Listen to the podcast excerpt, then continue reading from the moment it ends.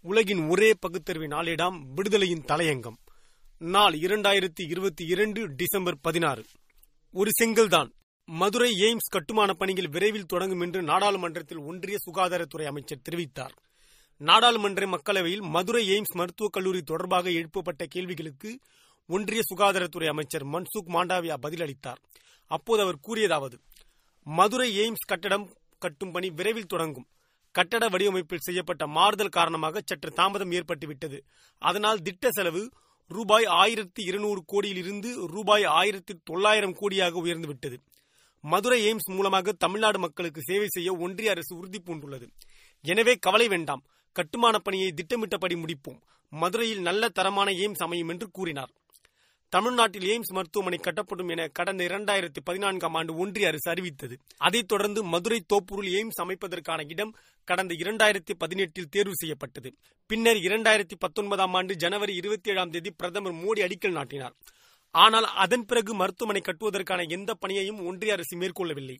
Madurai AIIMS அறிவிப்புக்கு பிறகு வேறு சில வடமாநிலங்களில் அறிவிக்கப்பட்ட எய்ம்ஸ் மருத்துவமனைகள் தற்போது கட்டப்பட்டு திறக்கப்பட்டு விட்டன. கடந்த செப்டம்பர் மாதம் தமிழ்நாட்டிற்கு வந்த பாஜக அகில இந்திய தலைவர் ஜே பி நட்டா பொதுக்கூட்டம் ஒன்றில் பேசும்போது மதுரையில் எய்ம்ஸ் மருத்துவமனை கட்டுமான பணிக்காக பூர்வாங்க நடவடிக்கைகள் தொண்ணூத்தி ஐந்து சதவீதம் முடிந்துவிட்டன. விரைவில் திறக்கப்படும் என்றார். ஆனால் தற்போது நாடாளுமன்றத்தில் கட்டுமான பணி கூட தூங்கவில்லை என்று ஒன்றிய சுகாதாரத்துறை அமைச்சர் கூறியுள்ளது எந்த அடிப்படையில்? உண்மையை பேசுவதே இல்லை என்று அவர்கள் மொழியில் சொல்ல வேண்டுமென்றால் சத்தியம் செய்து கொண்டு கிளம்பியிருக்கின்றனர் என்றே கருத வேண்டியுள்ளது.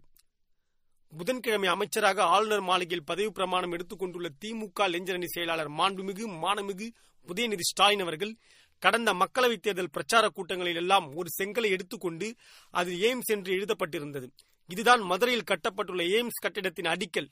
அந்த நிலையில்தான் அப்படியே இருக்கிறது என்பதை பொதுமக்களிடம் அந்த செங்கலை தூக்கி காட்டிய போது பொதுமக்கள் மத்தியில் பெரும் தாக்கத்தை ஏற்படுத்தியது.